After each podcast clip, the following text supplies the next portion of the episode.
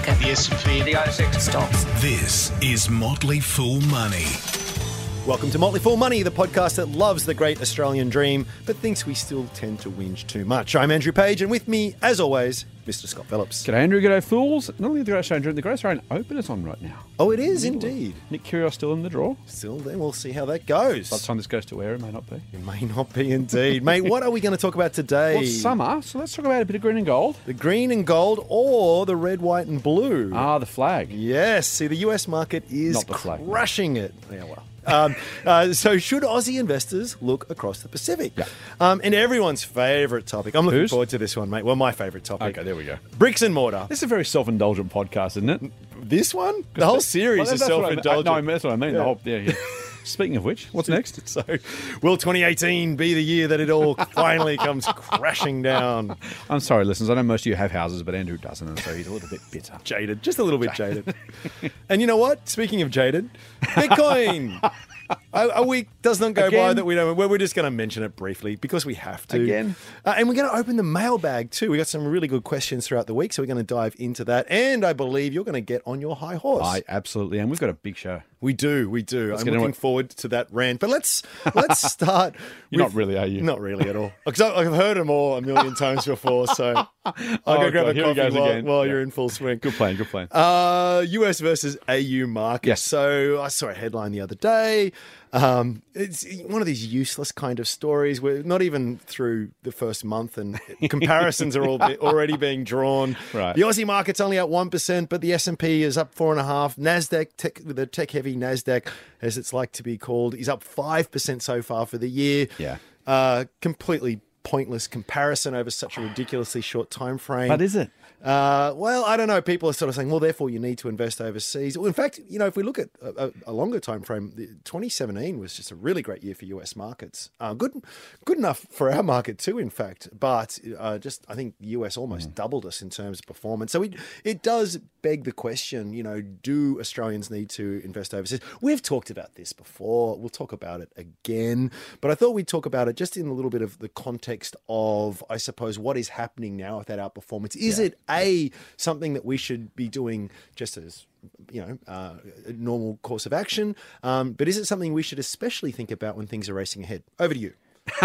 nice. Boom. Drop that completely in my lap. Thank you, mate. Look, it's a funny, it's a funny story. So, y- yes, you're right. The first 15 days of the month don't really matter that much, and that's where that data comes from. In fact, since then, I'm pretty sure the Australian market is almost dead flat. Okay. Um, you're exactly right, as we will say many, many times. A month is nothing, but that sort of divergence over a month, that kind of tells you something about what's going on in the market. I think there's probably, you know, should you use it with with any sort of significant confidence? No.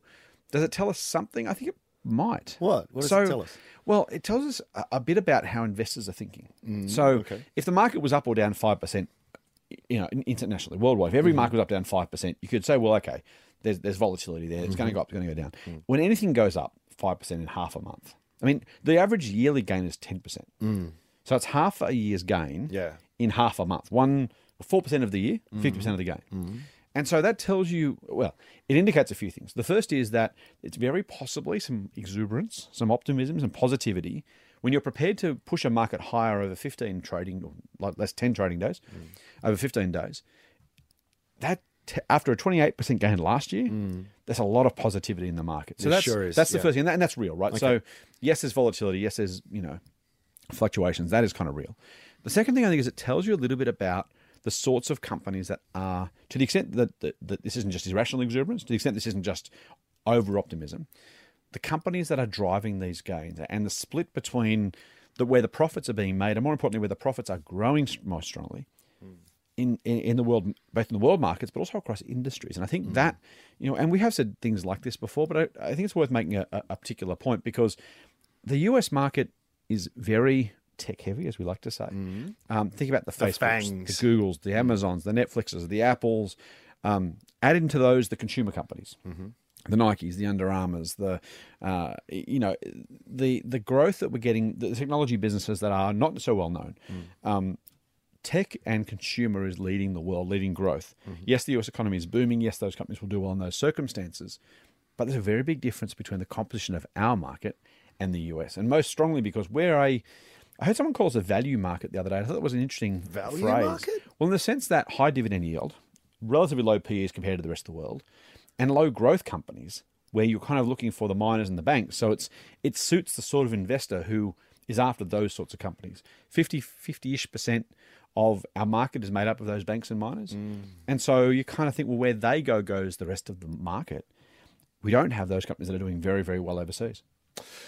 We do, though, have again outside of the, the, the, the very big end of town. There's plenty of tech stocks here. Um, I've got a very tech heavy focused portfolio. I like those kinds of companies. Yeah. But then when I look at relative valuations, you sort of look at a Google or an Apple and say, yes, sort of, you know, the valuations seem to be up there from a historical standpoint. But but our tech companies are really stretched. you know, like the multiples of earnings that, that Australian investors are paying for companies that, while some very attractive characteristics, you know, are in a different league um, in an unfavorable way to compared to Google and Apple and all these other ones. I mean, doesn't that say something as well? So I think if you separate, well, there's a couple of things going on. So if you separate that out, I think you, you've kind of buried the lead a little bit. Uh, the first point you make is a really strong one. I'm good at that. There are, there are, there are companies like that in Australia, but we don't notice them because they're small relative to not only the rest of the market, but the, their international peers. And so the, the tech companies don't have any impact at all, really, on the ASX 200. Mm. Mm. So when you see the ASX 200 numbers reported at the end of the day, those tech companies have a fifteenth of an impact compared to the miners and the banks. in the technical tech. US, mm-hmm. I think the top, I want to say all of the top five or four of the top five companies are tech stocks. And so, again, by market cap, and so where they go goes their market. So you've mm. got this really weird scenario where, and that's why to, to, to kind of bring us back to that point, the Australian market is lagging because bank profits aren't growing much. Miners are kind of all over the place. As they always are. And so you're kind of having, you know, our market is struggling to put in any decent gains because the biggest companies aren't putting on big gains, Mm. aren't growing that strongly. It, it- the reverse is true in the States where the biggest companies are the fastest growers. Yeah. And so you've, you've got that sense of like the big guys powering ahead. Here, the little guys are powering ahead, but they just can't make any headway. So the first point is don't get caught up in the indexes. And we've talked about this before. I just, I f I I really struggle to get interested in the index. When someone says the market is doing X, that's absolutely true. There is, it's incontrovertibly true that the market by market cap is doing this. Yeah. But it doesn't mean you can't be as a stock picker clever and say, I don't need to own necessarily if you don't believe it's going to be worth owning Mm. the banks, the miners, the, the supermarkets.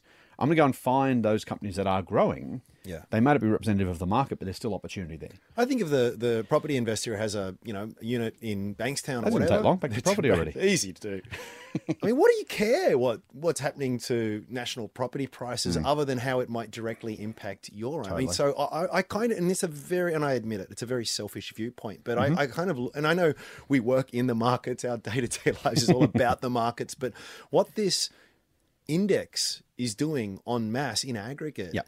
is of general interest, but I I've, I've I just really struggle to get that interested in in what it, I, I look at my own returns. I look at the returns of, of the Mm. um, the service that I run. It, it just it doesn't really seem to be too relevant, other than for a pure benchmarking exercise, which is important. It is you, you need to sort of have something to measure yourself against That's objectively. correct. But that is the only relevance I can see in it.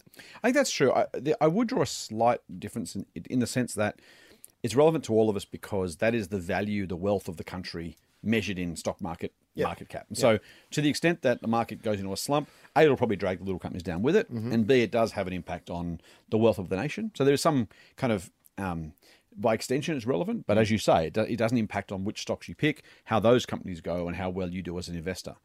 You mentioned that the PEs too. and Let's go back to that. So Okay. you talked about the PEs being The price to earnings ratio. Right, thank you. Let me let me paraphrase. You're saying that they're more expensive here than in the US. For a lot of the tech shares, yeah. okay, tell me more about that.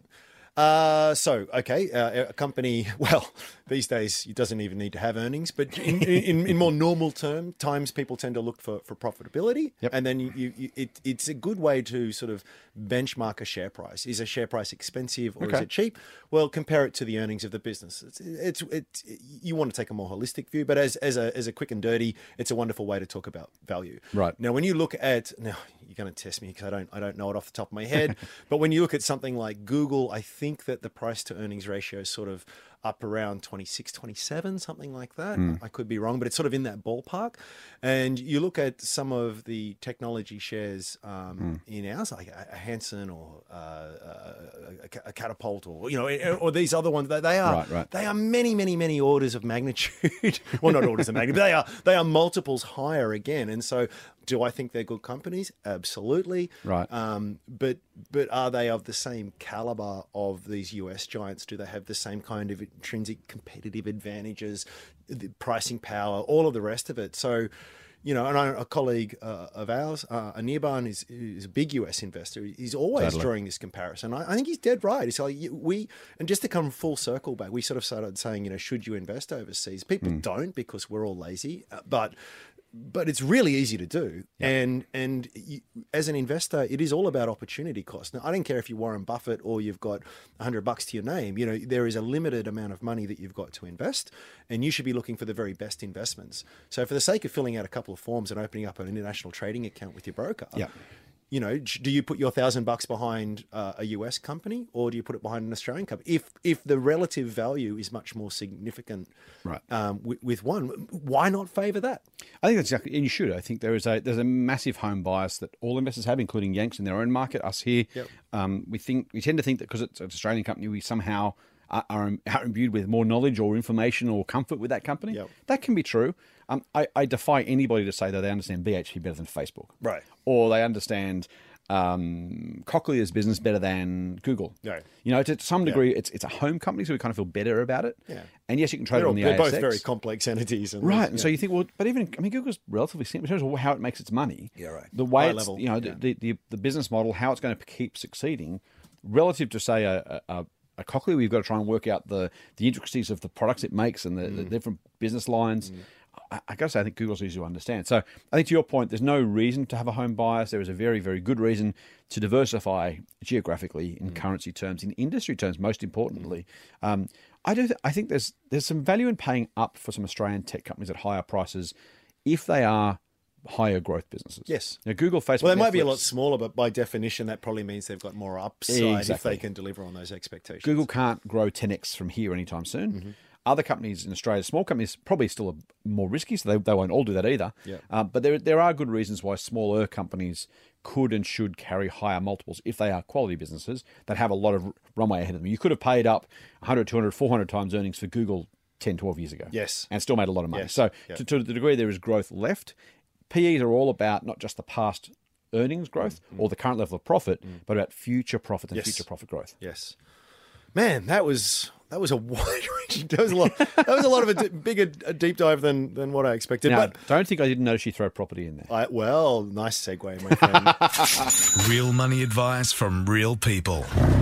Not just a couple of dicks with a Porsche. Get more at fool.com.au forward slash triple M. a every uh, red blooded Australian loves talking about it, so let's talk Do about they? it. Everyone or just you? Well, no, mate. Have you been to a mates? barbecue in the last ten years where property wasn't the central theme of, of the conversation? The barbecue stopper is John But Howard would it, like to call it, it. it really is, and and I thought we well, a we haven't talked about it for a little while, but b I notice in all the the media. Here we go. Here's why we're talking about it, Phil. Just, just, just grab a seat, chill out a little bit. Well- Andrew's going to, Andrew's going to ha- tell us how, how coincidentally, all of a sudden, Well- it popped back up on his radar. It, well, there's been. I look. I'm just observing that there has been a lot of bearish articles have been coming. Now that doesn't mean anything because you know newspapers are out there trying to sell um, papers. Or Except that you happen to have versions. read it, liked it, and decided to bring it up on I the podcast. I love a bit of confirmation bias, my friend. Don't I- we all? I love it. And and so again, we had this 0.2 of a percent fall in prices. I think it was for December. January's looking as though it might be down a tiny fraction as well. Oh. And and and then there's and we've had this resurgence as it tends to happen um, if- every now and again on on the, the property bears come out and sort of say that this this could be the year that it all comes undone. Yeah. Now, uh, you know my stance on it. Everyone knows my stance on it. What did I say about broken clocks? It- They're right at least twice a day, my friend. Well, exactly twice a day. and and here was an interesting. I mentioned to you the other day that it was twenty. Oh, I think it was twenty four. Yeah, it was twenty fourteen. Okay. I decided I'm going to keep a scrapbook of of articles, and so I started like evernoting um, a, a- bunch of property articles, Okay. and they had some stuff from uh, ex Reserve Bank governors, senior economists at banks, you know, respect, you know, not the tinfoil hat wearing kind of people. and they were all saying, hey, property's really expensive. And, you know, look at these multiples relative to history, relative to the world. All these, like, you know, again, I would argue sensible ish kind of arguments. And that was 2014. and, and what has happened How's, how's it since gone? then? I don't, I don't, what has happened since then? It is. We are through the looking glass because it is. It has gone up massively. So I, I think I'm, I'm more than happy to bring that up, and I think it's a really valuable thing to. Well, Mm. I've, I've talked before about it's really valuable having a, an investment diary because it sort of helps you keep, keeps keep keep yourself honest. And I think when you sort of look back at what you were thinking a few years ago and how that has changed, Yeah. it's not to sort of give you yourself the opportunity to say, "Ha, ha, look how smart I was," in the instances where you're right. Yeah. But it, where you were right to see were you right for the right reasons, as we've talked about recently, or if you were wrong, which is going to be the case a lot of the time, why is that? And there's some really valuable lessons in all of it. So I, I go into this topic very, very, very, very mindful of of what history has taught us on these, uh, in, in this one in particular. You're off a long run, Mr. Page. So, Very long run. so prices down in December, probably down in January. Is this is this the year when you finally get vindicated? I don't know. Here's the thing: even if even if things like sort of fall twenty or thirty percent, it's probably Mm. at a stage where, for a lot of areas, that it's not going to go below where it was in 2014 anyway. So there's a, there's a point of, you know, I think you mentioned the other day. Um, I forget who who said it originally, but being early is indistinguishable from being wrong. Yeah. Um, so so there's there's that to acknowledge as well. But here's the thing that I wanted to get to. So a, a lot of the arguments tend to be based around sort of you know price and earnings type multiples or, or house prices versus um, uh, rental yields and all this kind of stuff. But you've trawled through all of the optimism to find some pessimism you can hang on to, So right? so what so what the bears have sort of been saying lately is that you remember in the in the US there was a subprime crisis. I, I do remember that 2007. It was very very ugly. Anyone who has watched The Big Short, um, which is a great movie Yeah. and, and a great book, Watch uh, it if you haven't. Yeah, the book is excellent. Yeah, Yeah, watch the movie, read the book. Yeah, yeah, yeah, definitely. And and it ta- talks about sort of the genesis of, of that crash, like the biggest biggest economic disaster in the US since the Great Depression. and a big cause for that was property, and more specifically, the fact that we had um, a lot of what they called resettable mortgage uh, loans. So you, you get this teaser rate, very very low, and after I think it was three or five years. Um, uh, they would they would reset to a much higher interest rate. So people that was actually cool because you could just often refinance until you couldn't, and then all of a sudden the bank came around and said, "Hey, I know you've been paying this much each month. Now we're going to expect you to pay close to double." Yep. And that sent a whole bunch of people into default, and things just collapsed from there. It was a snowball from that, and that that triggered everything that we now refer to today as the GFC. And so now you've decided I have I haven't decided. I'm just I'm putting the argument out there. you're holding it up as possible negativity, then walking away, saying, "I'm not saying it's true. I'm just letting you know that people are saying it." so guarded. And history has taught me a very harsh lesson. So I'm being very guarded. But I think it's a good point. So what we have in Australia, we don't have these kinds of mortgages, but we do have interest only mortgages. In fact, a very, very high rate. There was a period there for a time where nearly half of all mortgages being written were interest only. So this is, as the name suggests, you only pay interest, you don't pay any principal back. Mm-hmm. And again, that's cool because you, you can probably refinance forever. And who cares about paying the mortgage off because you're going to just flip this in a few years and, and make a squillion dollars on the capital gain Right. Worked phenomenally well through to this point. But what has happened is that after these these two things tend to have a finite life period, and if you can't refinance, they do switch back to principal and interest. Yep. So even though the interest rate won't necessarily change, in fact, in some instances, uh, pr- principal interest might actually have a lower mortgage rate. Right.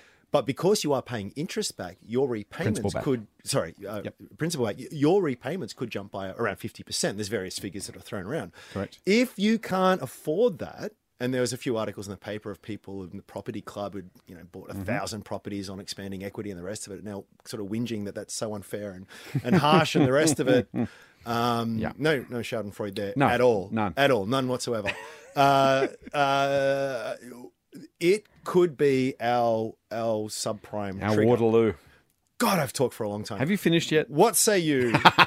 is that is that not a reasonable hypothesis? Uh, you know what? It's it's funny because you know the most reasonable hypotheses are the ones that sound like the past. Yes. And so for those of us who have legitimizes it totally. Yeah, for the, and, it and just just make, it somehow makes it feel more likely. And so for those of us who Mm.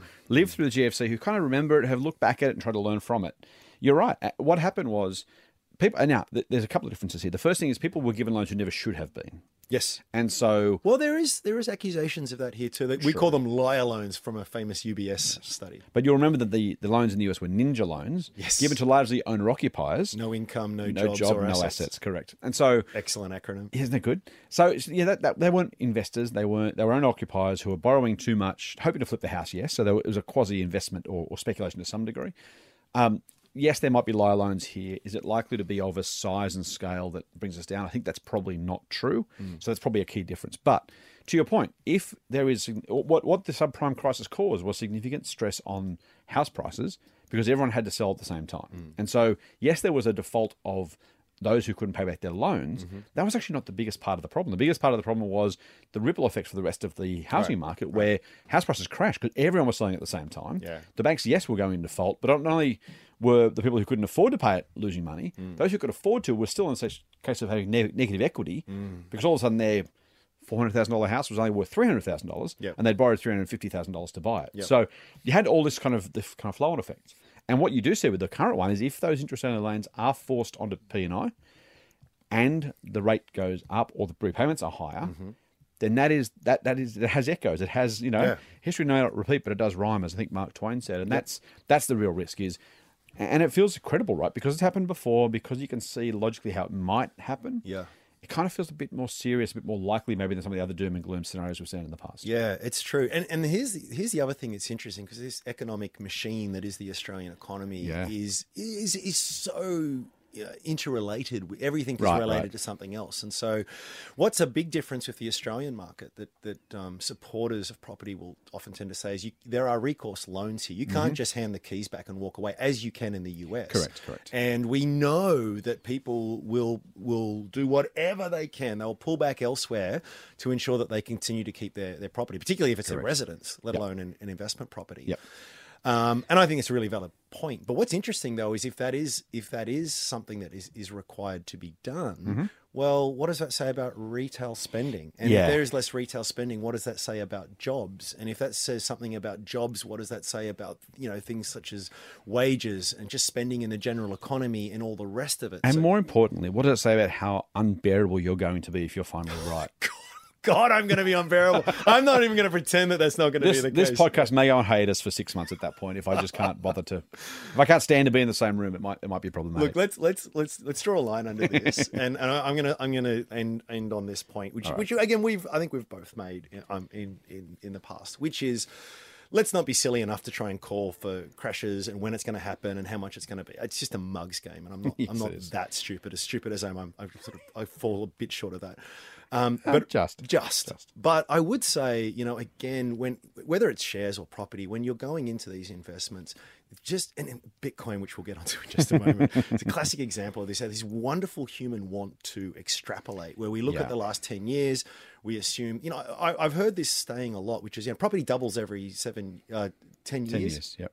Which implies a seven percent average annual growth rate It does. um, which is well beyond the average annual growth rate of income. It's just it's just mathematically not sustainable over long periods of time. So I'm worried that a lot of people, particularly people of sort of our generation and below, mate, who have had their entire working lives without a recession. Yes, totally. You know, Yeah, yeah, um, We, we are we are as a society much higher leveraged than we have ever been. Yes. um, we're. Uh, I, I'm just, I'm just, I'm just w- worried that people get into things because we all like an easy answer. We all like to make a quick buck.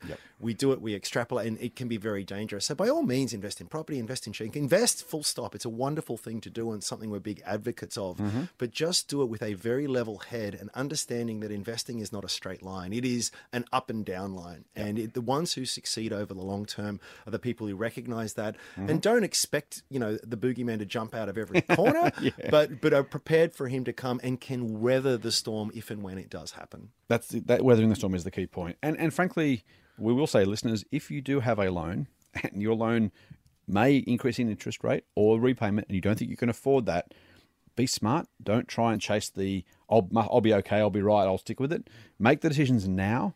As if you're going to panic, panic early. Yeah. Um, if you're going to be in, in some sort of mortgage stress at that point, then trust us, this could well cause you grief if it does come to pass. If it doesn't come to pass, then so be it. Great. You don't lose anything. If it does come to pass and you've listened to us and done something about it, you'll probably be much better off. So do please, you know, as much as we like to have some fun and have a, have a laugh, um, we are we are serious finance guys, believe it or not, and we do genuinely care about our listeners and our members. And so, if this is you, please do the right thing by yourself, your family.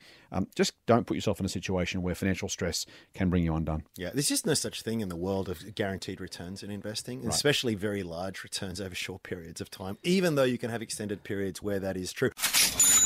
Value stocks. Market. Stock market. Index. Share market. This is Motley Fool Money. Subscribe to the free newsletter at fool.com.au forward slash triple M. You're having a lot of fun today, aren't you? Uh, well, I had look again. Um, the, the Schadenfreude has been flowing thick and fast because over the last week, which which means uh, taking pleasure in other people's misfortune. it, it, it- it is, Yeah, and and when you Just clearing that up. you know, I'm a I'm a small small petty man, Mister Phillips.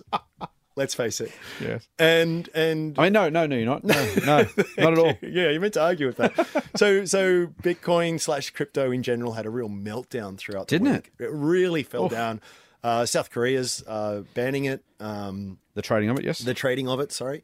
Um, and there's a lot of volume that sort of comes from that neck of the woods. Correct. And it sort of sent a bit of a scare through. And things really fell away from their high. So I think you would know better than me, but I think that uh, Bitcoin, just to pick the biggest one, went from what, 19,000 US Yes. down to where are we now? 12,000 or so? Uh, bit about oh, yeah, so even overnight, it traded within a twenty five percent range. Whoa. A two thousand six hundred dollar range. Uh, it's above ten thousand dollars US. Uh, at current exchange rates, you know, where you look at it, that's somewhere around 13, 14 grand Australian. As as the exchange rate and the, and the Bitcoin price moves, uh, you've got to kind of check it every minute to, to work out what's actually going on. Uh, It's it's been a it's been a tough ride. As we record this podcast on Friday morning, currently fourteen thousand and seventy nine Australian dollars. It was up. You know what? I, I looked at this two hours ago in preparation. It was up ten percent. Wow. Now it's up zero point seven percent. So I felt ten percent in the last couple of hours between me checking my account. So there you go. So beyond beyond me feeling smug, um, Oh, yes. and I shouldn't because it is still well above where it was when I started like raining um, uh, uh, fecal matter all over it. Uh, Thank you.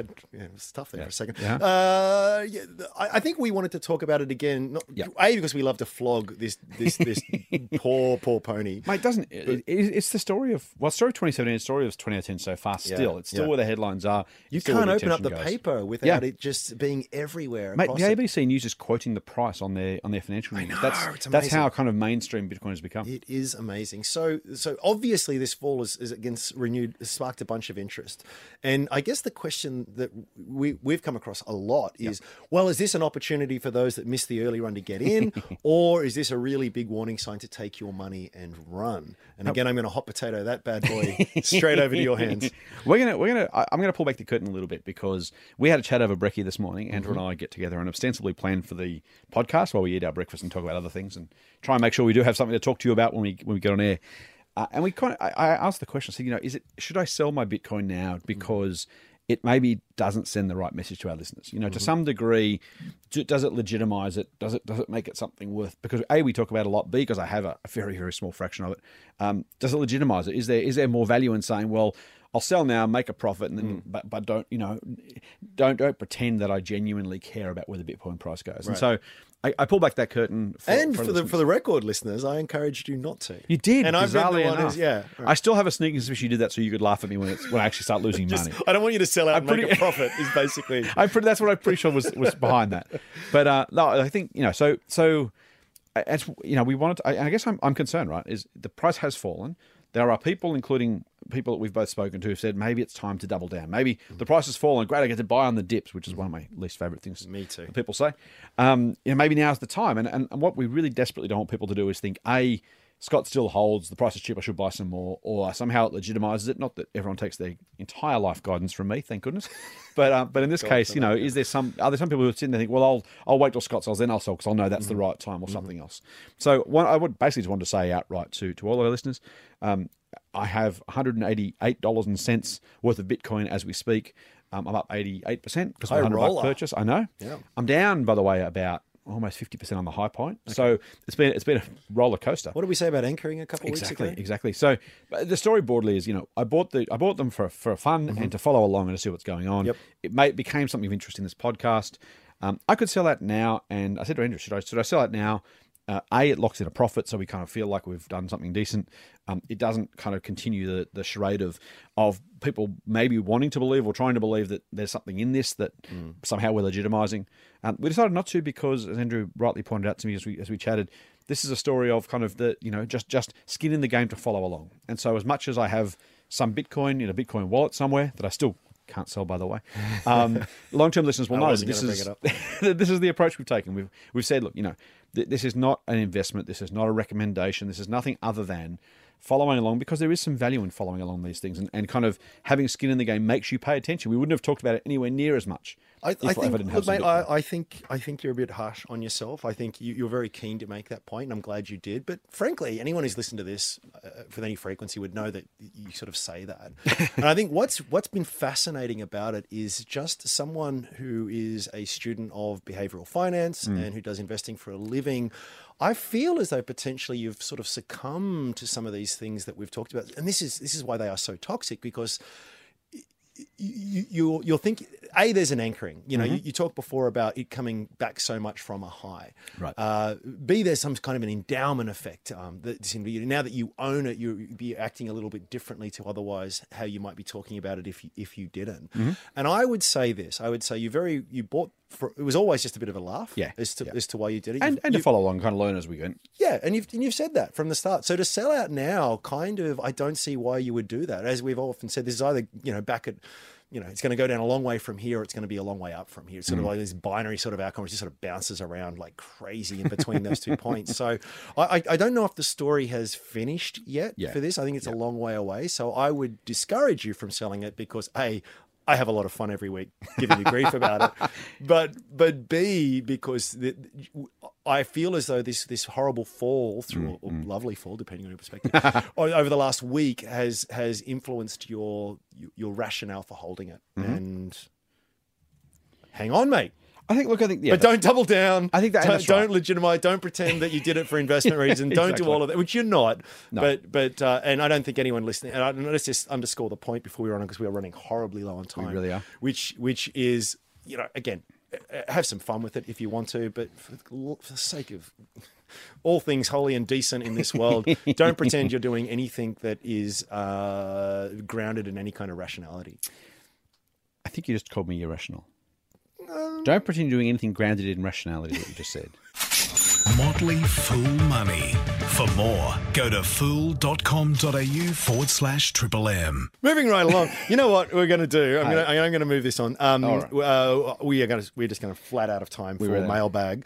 So I'm going to give you a very very quick uh, high horse. I should hope so. but very quick. oh, come on. Um, what, are, All right, what are you we going to go. rant on this week? We'll hold the mailbag to next week, so stay tuned. Uh, I'm going to rant about the people who, if, the vast majority of people who seem to desperately hate the economic recovery and boom we are living through right now. Hey, you're now. talking about me. here. Yes, I am absolutely talking about. No, well, partly. This is this has got to be. I think I've said this before. This is going to be one of the most hated economic success stories in living memory. Yeah. we have had ten years of unbroken growth since the GFC. Mm-hmm. We have an unemployment level, an, an- sorry, employment level that is higher than during the mining boom. Mm. We have positive GDP growth. We have low inflation. We have low interest rates. There, there is absolutely nothing for people to complain about about the current Australian economy. You could say, could it be better? Yes, of course, it could always be better. But by the way, the better things go, the, the better the chance you've got a recession coming down the track. If we have a moderately successful 10 plus year post GFC, you know, success story in, in the Australian economy now, what more do people want? You've got super low rates, super low unemployment, you've got super low inflation. Wages are, might be moderate, and that's the one problem you can complain about. But inflation's been so low, we're not missing out on much. Mm. You know, I, I just think there's there's something about. I think it's I think it's the well, I think it's the political climate. Mm-hmm. We had a we had a couple of campaigns where opposition parties spent their entire times running down the Australian economy as a proxy for the government. We had people who've lived through the GFC and gone, that was really really crap. I never ever want to see that again. Mm-hmm. We've had people who've looked at the Brexits and the Grexits and kind of been overwhelmed by the bad news and the risk and the terrible stuff that might possibly one day happen, mm. and none of it has, and we still feel crappy. You ask anyone who'll say, "Oh, yeah, well, that's what the data says," but my experience is different. It can't be true. We can't all have a different experience to the data. The data is the data. You know, one out of 100, two out of 100, three out of 100. Maybe those three have a different experience for personal or individual reasons. Mm. The economy is doing incredibly, incredibly well. Stop running it down, people. Well, not just the economy. The the bull market has been going for ten years Right. now, and it has climbed as another. I was saying I really like. It's climbed a wall of worry. Yes, the whole way through it, and and that's always the case, right? Um, but look, I, I think you make some some good points. Now, of course I do. To, that's not to say that things. Won't deteriorate. In fact, I'm going to go out there and say it. it's, Oh, going to at God, some point. I don't go. know if it's this year or ten years. Can I just it's- talk about It's this? going to, right? Yeah. Um, so, so uh, I think you're right. I think I think we need to uh, give give credit where credit is due. Acknowledge that the, obviously it won't last forever, but you know, We're not saying getting get carried away. We're not saying Harden take up. on stupid leverage. up, not saying- Australia. Swallow some cement. Yes, And it. harden the fire truck up. Yeah, That's what we're saying. mate. Uh, thank you as always for your time. Thank you, Andrew. We- Thank you, Phils. We better really put a pin in this. Let's do it. Uh, remember that you can subscribe to this podcast and you can do that through iTunes And or through an Android podcast app. We'd also encourage you to head along to our website, which is fool.com.au forward slash triple M. Until next week, I'm Andrew Page. And I'm Scott Phillips. Fool on. Fool on.